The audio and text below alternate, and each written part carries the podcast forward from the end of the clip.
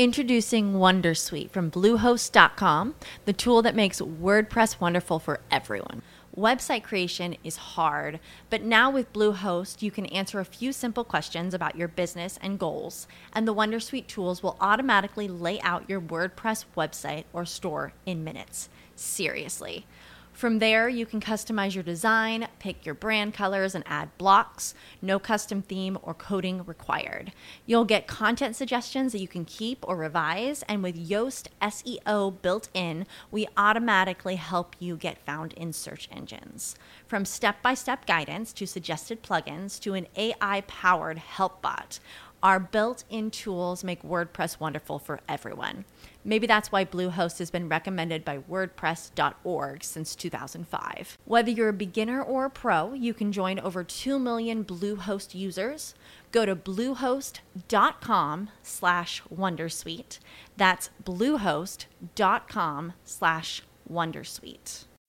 As humans, we're naturally driven by the search for better. But when it comes to hiring, the best way to search for a candidate isn't to search at all. Don't search, match with Indeed. When I was looking to hire someone, it was so slow and overwhelming. I wish I had used Indeed. If you need to hire, you need Indeed. Indeed is your matching and hiring platform with over 350 million global monthly visitors, according to Indeed data, and a matching engine that helps you find quality candidates fast. Ditch the busy work. Use Indeed for scheduling, screening, and messaging so you can connect with candidates faster. And Indeed doesn't just help you hire faster. 93% of employers agree Indeed delivers the highest quality matches compared to other job sites, according to a recent Indeed survey. And listeners of this show will get a $75 sponsored job credit to get your jobs more visibility at Indeed.com slash podcast. That's Indeed.com slash podcast. Terms and conditions apply.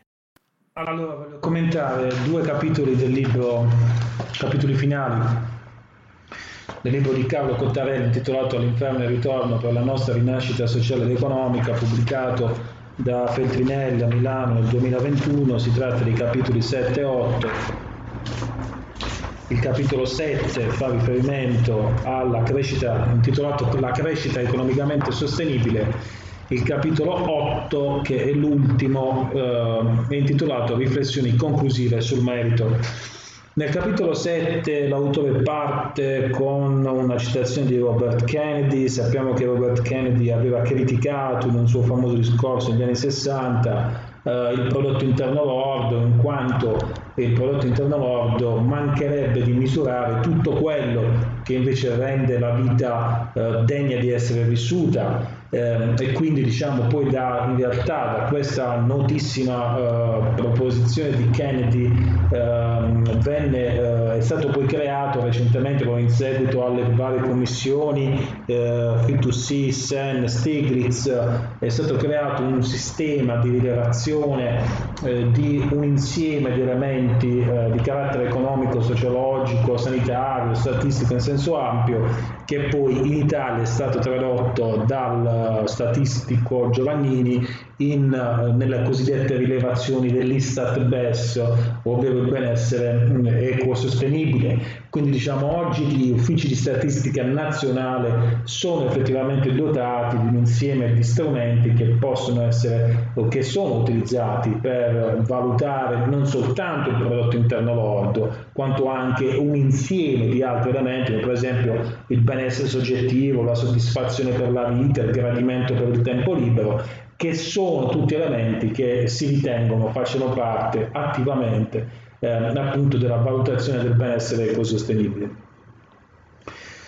Certamente l'Italia, diciamo, per quanto riguarda la sostenibilità sociale e ambientale, l'Italia è uno degli ultimi paesi del, tra i paesi avanzati, questo secondo il Sustainable Development Report del eh, United Nations, eh, certamente però dice l'autore alla fine anche con una sorta di battuta non è che in Italia esiste un problema di, di crescere troppo non è che in Italia esiste un problema di PIL. Il problema di PIL non c'è semplicemente perché l'Italia da sempre cresce poco o molto poco con tassi intorno allo 0,% e quindi diciamo il problema della crescita economica non c'è in Italia, nel senso che non si può accusare l'Italia di essere un paese che cresce tanto perché eh, storicamente, diciamo almeno negli ultimi decenni, il tasso di crescita dell'Italia è stato molto basso, prossimo appunto allo 0% e quindi non è possibile diciamo, fare mh, questo tipo di critica all'economia italiana, anzi sarebbe auspicabile che l'Italia crescesse di più.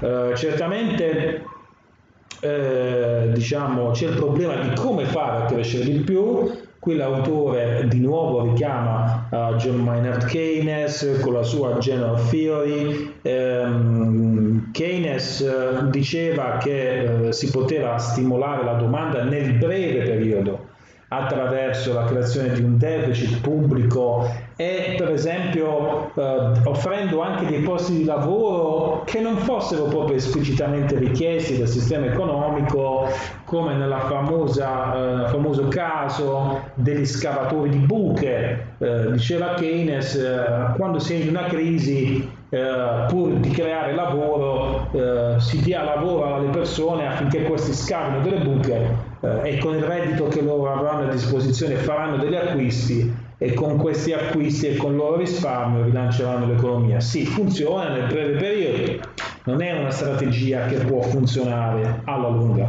Cosa si fa alla lunga? Alla lunga bisogna fare gli investimenti. E in questo caso l'autore fa riferimento sia agli investimenti pubblici che agli investimenti privati. Gli investimenti pubblici, eh, gli investimenti sono importanti però c'è una dimensione che è assolutamente necessaria nella relazione tra investimenti e produttività. In realtà la produttività sarebbe molto bassa in Italia, la produttività è bassa sia per, eh, diciamo, diciamo, la produttività viene misurata sia come numero di ore che le persone lavorano e anche come valore aggiunto che le persone producono in un'ora di lavoro. Allora, quello che è veramente basso in Italia è il valore aggiunto che le persone realizzano in un'ora di lavoro. Questo valore è molto basso e per aumentarlo bisogna fare degli investimenti sulla tecnologia. Qui l'autore non lo dice, però i modelli di crescita economica sono chiari modello di Solow del 1956, i modelli di, anche di crescita endogena e, uh, e il modello schumpeteriano, cioè non è che non c'è possibilità di aumentare la produttività se non si investe nel capitale umano, nell'innovazione tecnologica, nella conoscenza, nella scienza, nella ricerca e sviluppo, e sono questi gli elementi che consentono di far crescere il capitale, di far crescere l'economia, di produrre la crescita economica. Quindi sì, qualcuno potrebbe anche dire c'è anche la crescita demografica, certamente più persone che lavorano potrebbero anche produrre maggiore reddito, però nei modelli di crescita economica lunga eh, quello che fa scaturire l'aumento dell'efficienza del lavoro e la tecnologia è il capitale umano e l'accumulazione delle conoscenze, l'innovazione tecnologica nel modello schumpeteriano. Questo che crea il dinamismo è questo che consente ad un'economia, potremmo dire, di superare se stessa, di produrre sostanzialmente di più, pur in presenza di una dotazione abbastanza fissa di input, di ottenere degli output che sono ulteriori. Quindi c'è un problema di investimento. L'investimento pubblico in Italia è basso. Dice l'autore, bisognerebbe almeno raggiungere l'investimento pubblico realizzato in Germania, i tedeschi fanno un investimento pubblico pari al 2% del PIL, però bisogna dire che il PIL della Germania è molto più ampio del PIL italiano eh, e quindi, dice l'autore, alla fine hanno dimostrato che con un investimento pubblico pari al 2% del PIL i tedeschi sono riusciti a sostenere la crescita economica di lungo periodo. E quindi l'autore dice va bene, si faccia un investimento pubblico almeno del 2-2,5% del PIL per rilanciare la crescita economica nel lungo, nel lungo periodo. Questo ha senso? Sicuramente sì, ha senso, però che investimenti fare, come si fanno questi investimenti, in cosa investire, come si amministrano diciamo, questi investimenti. Chiaramente c'è la questione del Green New Deal, gli investimenti verdi, gli investimenti tecnologici, dice l'autore in fondo non è che ci sia molta scelta, l'Unione Europea ha sostanzialmente deciso quali sono le aree di investimento, di investimento pubblico e queste sono sostanzialmente due, ovvero la tecnologia e, la tecnologia e l'economia verde. Però il problema non è soltanto questo, cioè non è soltanto individuare i settori nei quali investire, il problema è che questi investimenti devono essere qualitativamente e quantitativamente eh, sostenibili. Per esempio, l'autore riporta uno studio del, dell'Università di Tor Vergata eh, dove eh, è sottolineato che per gli investimenti medi pubblici medi di medie dimensioni, ovvero quelli che hanno un ammontare compreso tra i 15 e i 50 milioni di euro, il tempo di realizzazione è di circa 3 anni e 9 mesi. E chiaramente l'autore dice che bisogna ridurre questa dimensione anche perché invece per i progetti lunghi, progetti importanti come il Mose e Venezia sono stati realizzati, sono stati, ci sono voluti 17 anni.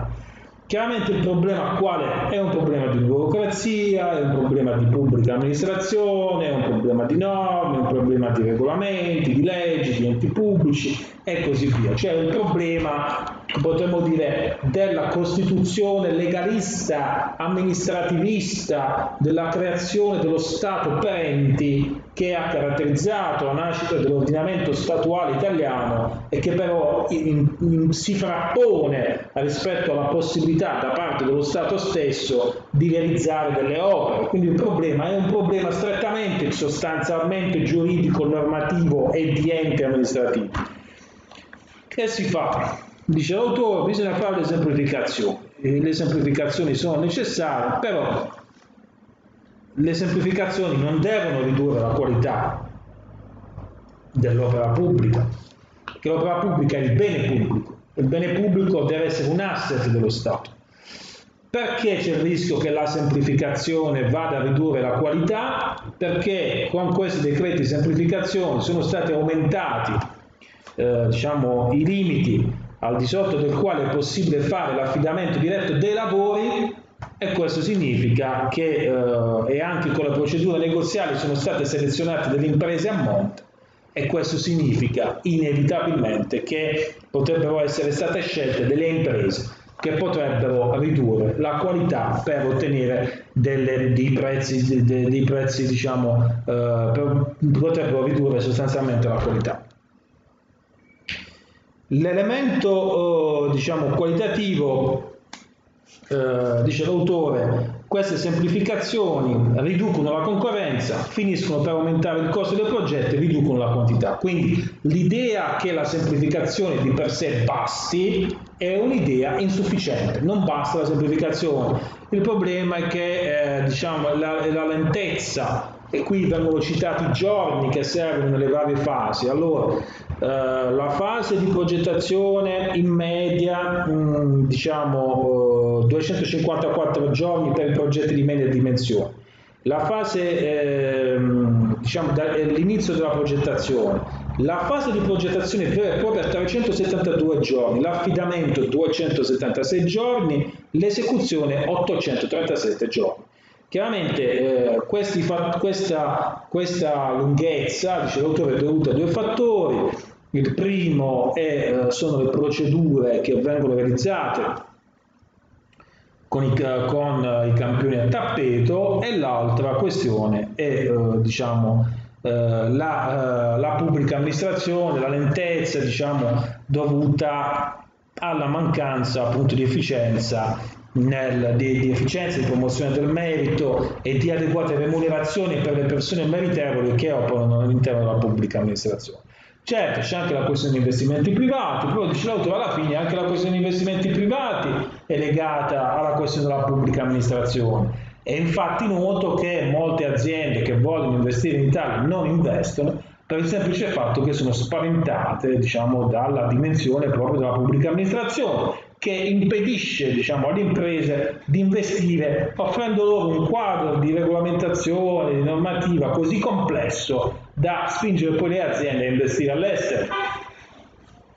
C'è anche la questione del cuneo fiscale, il cuneo fiscale è molto alto, dice l'autore sì è vero, si potrebbe anche ridurre il cuneo fiscale, però non è detto che la riduzione del cuneo fiscale va a vantaggio esclusivo del lavoratore, perché l'azienda potrebbe semplicemente scegliere di pagare di meno il lavoratore e quindi alla fine l'autore giustamente dice su questo sono d'accordo che la, eh, la, redistribuzione dei vantaggi derivanti dalla, dall'abbattimento del costo del lavoro tra lavoratore ed impresa eh, deve essere realizzata attraverso un'attività di mediazione, di concertazione tra le parti sociali.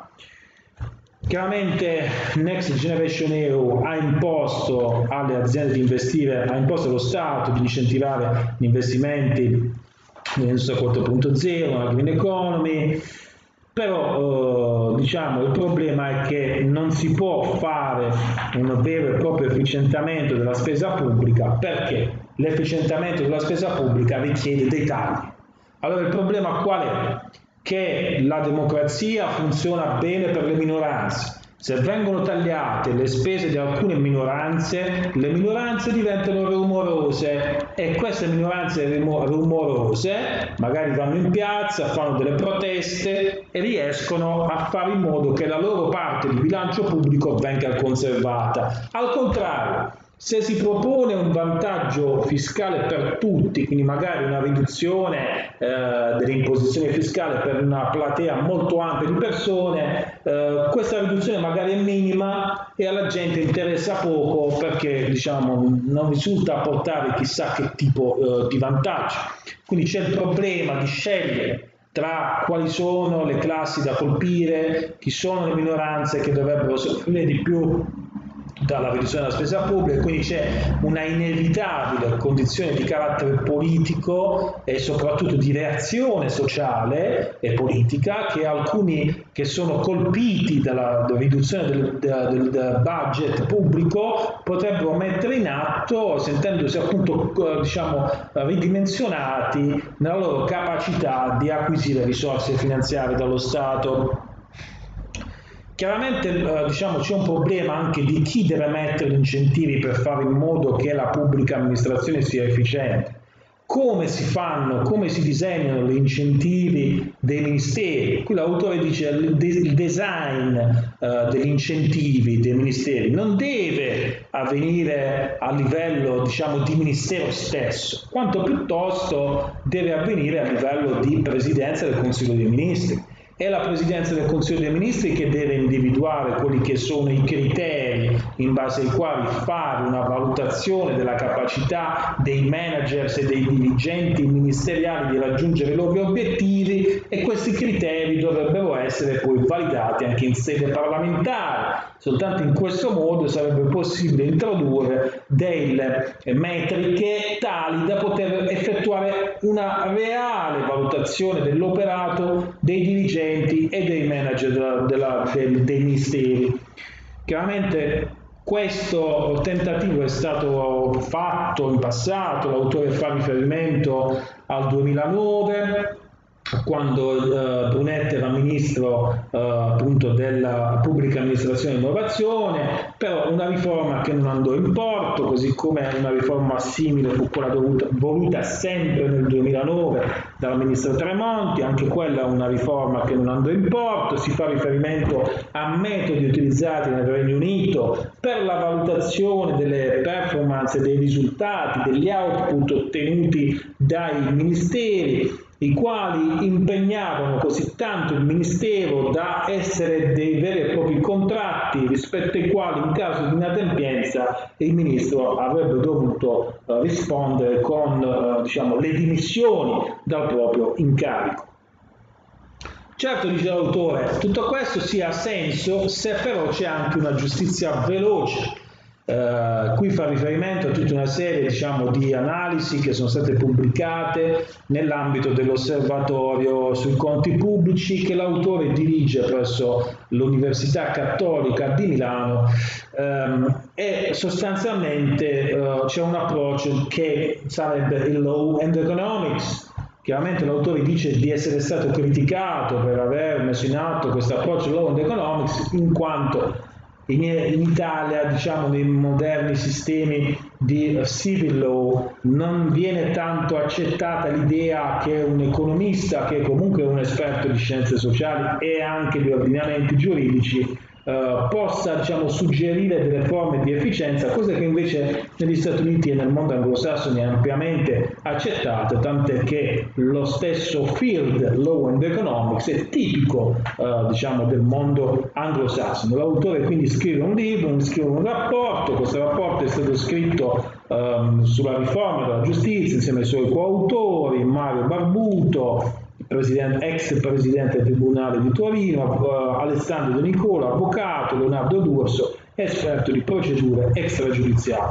Cosa fanno in questo, questo rapporto? Verificano diciamo, le inefficienze della giustizia soprattutto in termini di durata dei processi, chiaramente diciamo, per aumentare l'efficienza dei contratti. Ma questa eh, l'idea che diciamo, il rispetto dei contratti sia uh, un elemento essenziale per uh, la crescita economica è ben riconosciuta in molte scuole di pensiero economico, quindi viene in mente per esempio Oliver Williamson che ha vinto il Nobel Prize, Transaction Cost Economics, vi è tutta la questione di Ronald Coes, New Institutional Economics, uh, che anche Coes ha vinto il premio Nobel, eh, poi c'è anche eh, diciamo Douglas North con la questione dei contratti come soluzione dei fallimenti del mercato, insomma il fatto che l'ordinamento giudiziario, eh, l'efficienza dell'ordinamento giudiziario sia necessario elemento eh, per eh, la, il sistema economico è un elemento diciamo,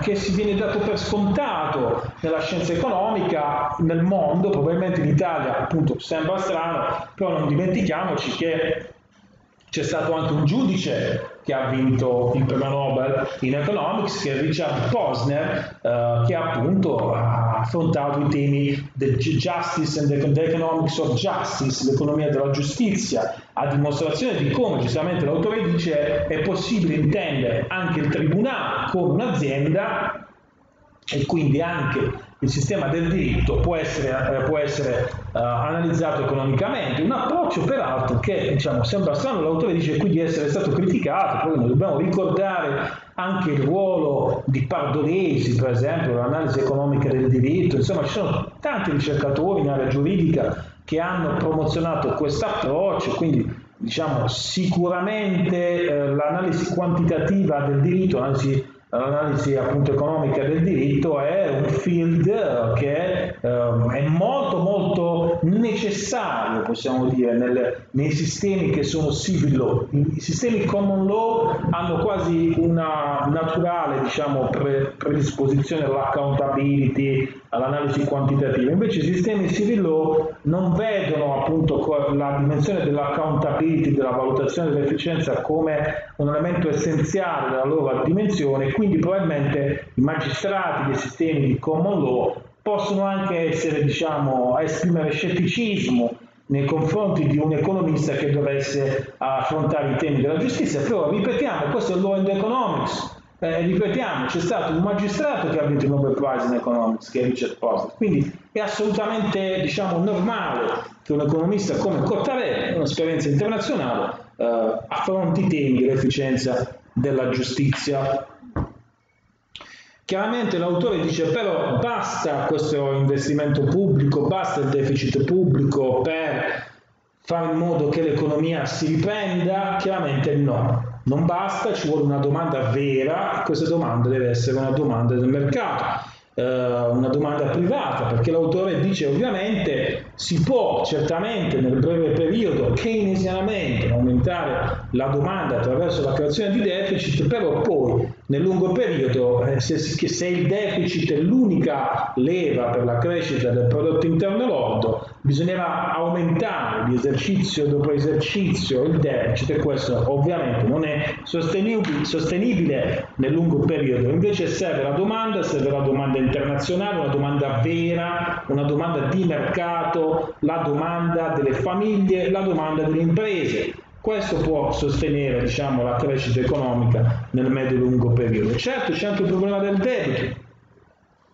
L'autore che è diciamo, certamente di ispirazione, comunque vicino diciamo, alle posizioni keynesiane, però dice non è che il debito possa essere considerato come soluzione o non è che si possa portare avanti il debito eh, in un modo diciamo, irresponsabile, il debito va ridotto e va ridotto rispetto al PIL e per ridurre il debito rispetto al PIL bisogna ridurre il deficit. E per ridurre il deficit bisogna fare una qualche forma diciamo, di riduzione delle spese che non è un'austerità perché non è una eh, diciamo, scelta ideologica di spesa finanziaria è piuttosto la necessità di fare in modo che la relazione, il rapporto esistente tra debito e PIL torni ad una dimensione che possa essere considerata accettabile, normale e ordinaria per un'economia come quella italiana che eh, diciamo, opera nel mondo occidentale. Quindi sicuramente bisogna ridurre il debito, sicuramente bisogna aumentare il PIL, soltanto che se si punta sull'aumento del PIL, dice l'autore, è difficile che questo rapporto migliori nel breve perché l'aumento del PIL richiede diversi esercizi e allora bisogna ridurre il deficit, eh, insieme a far crescere il PIL, insomma bisogna fare delle politiche per attivare il sistema economico, gli imprenditori, i consumatori, i lavoratori, affinché si crei una crescita economica e accompagnata da una morigeratezza nella spesa pubblica. Questo potrebbe lentamente, piano piano, dice l'autore, consentire il raggiungimento dell'aumento di bilancio, del pareggio di bilancio previsto dall'articolo 81 della Costituzione se si realizzano delle attività di riorganizzazione delle, dello Stato, di razionalizzazione della difesa, se si riduce la sovrapposizione tra le attività delle forze di polizia, si controllano le pensioni, eccetera, eccetera. Quindi eh, ci vuole l'aumento del PIL, ci vuole la riduzione del deficit, ci delle, servono anche delle riforme per fare in modo che si raggiunga la, eh, il pareggio di bilancio. Certamente l'autore scrive prima del governo, del governo, Draghi, quindi fa riferimento alle vicende che hanno portato il governo Conte 2 a presentare il piano nazionale eh, di eh, resilienza, eh, di ripresa e resilienza, però l'autore dice in fondo, critica quel piano, dice in quel piano mancava tutta la questione dell'uguaglianza, delle opportunità, la meritocrazia, la riforma della pubblica amministrazione, cioè mancavano in quel piano degli elementi che l'autore considera essere assolutamente indispensabili per rilanciare un'Italia del futuro. E poi c'è l'ottavo capitolo, che è l'ultimo, riflessioni conclusive sul merito, dove l'autore spiega, diciamo, l'autore ritorna sui suoi, su, sulla, sulle idee essenziali del libro. Le idee essenziali del libro sono due. La prima idea, sono tre, potremmo dire. La prima è che c'è bisogno di un'eguaglianza di opportunità, uguaglianza di possibilità, cioè che ad ognuno venga data una chance nella propria vita, per fare in modo di avere successo nella propria vita, uguaglianza delle opportunità. Secondo punto, il merito, il merito, fare in modo che le persone che si impegnano di più, che le studiano di più, che lavorano di più, che hanno più responsabilità, che prendono più rischi, siano maggiormente remunerate dal sistema economico, dagli incentivi pubblici, economici e sociali. E terza questione, la solidarietà, perché l'autore dice non dobbiamo dimenticare che il merito potrebbe essere anche fortuna potrebbe essere anche combinazione favorevole di eventi e quindi ci vuole anche la solidarietà. Questi tre elementi insieme, che sono appunto uguaglianza di opportunità, merito e solidarietà, sono gli elementi che l'autore ritiene assolutamente indispensabili per fare in modo che l'economia italiana, la popolazione italiana possa diciamo, eh, entrare in una fase nuova di crescita economica sostenibile. Eh, certamente eh, l'autore poi eh, diciamo, riconduce eh, questa sua visione anche a un, una dimensione etica, dimensione etica personale, dice l'autore ci vuole un impegno personale, eh, bisogna credere, non essere né ottimisti né pessimisti, però bisogna credere che questi cambiamenti siano possibili. Ehm, bisogna avere anche il dubbio che le proprie idee siano sbagliate, e uh, certamente evitare le contrapposizioni eh, dialettiche eh, che possono nuocere alla comprensione della realtà. E poi l'autore dice, diciamo, fa gli auguri al presidente Draghi, sostenendo che questo libro appunto è andato in stampa il 3 febbraio 2021 e l'autore, eh, diciamo, come dire, eh, so, spera che questo governo Draghi sia in grado di svolgere, eh, di, volgere l'Italia verso la ripresa economica.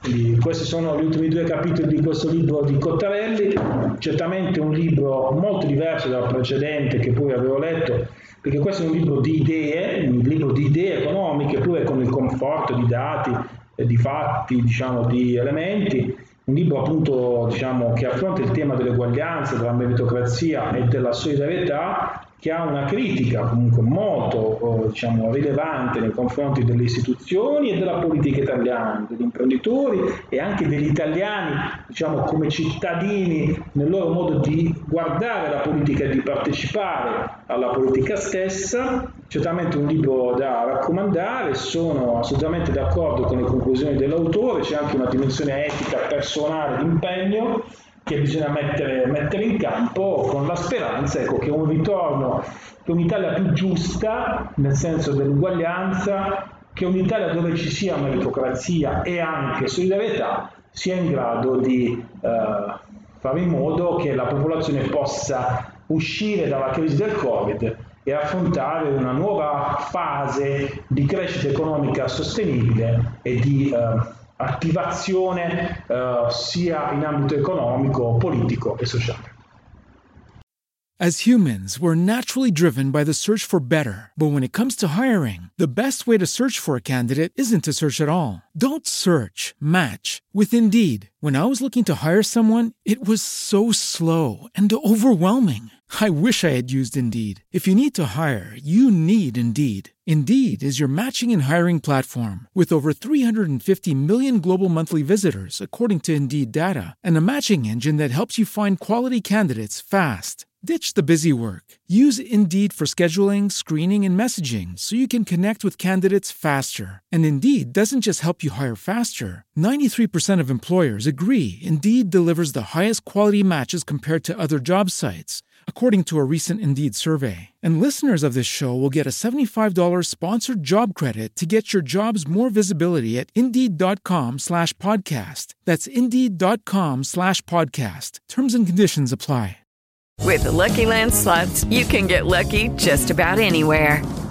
This is your captain speaking. Uh, we've got clear runway and the weather's fine, but we're just going to circle up here a while and uh, get lucky. No, no, nothing like that. It's just these cash prizes add up quick. So I suggest you sit back, keep your tray table upright, and start getting lucky. Play for free at LuckyLandSlots.com. Are you feeling lucky? No purchase necessary. Void where prohibited by law. 18 plus terms and conditions apply. See website for details.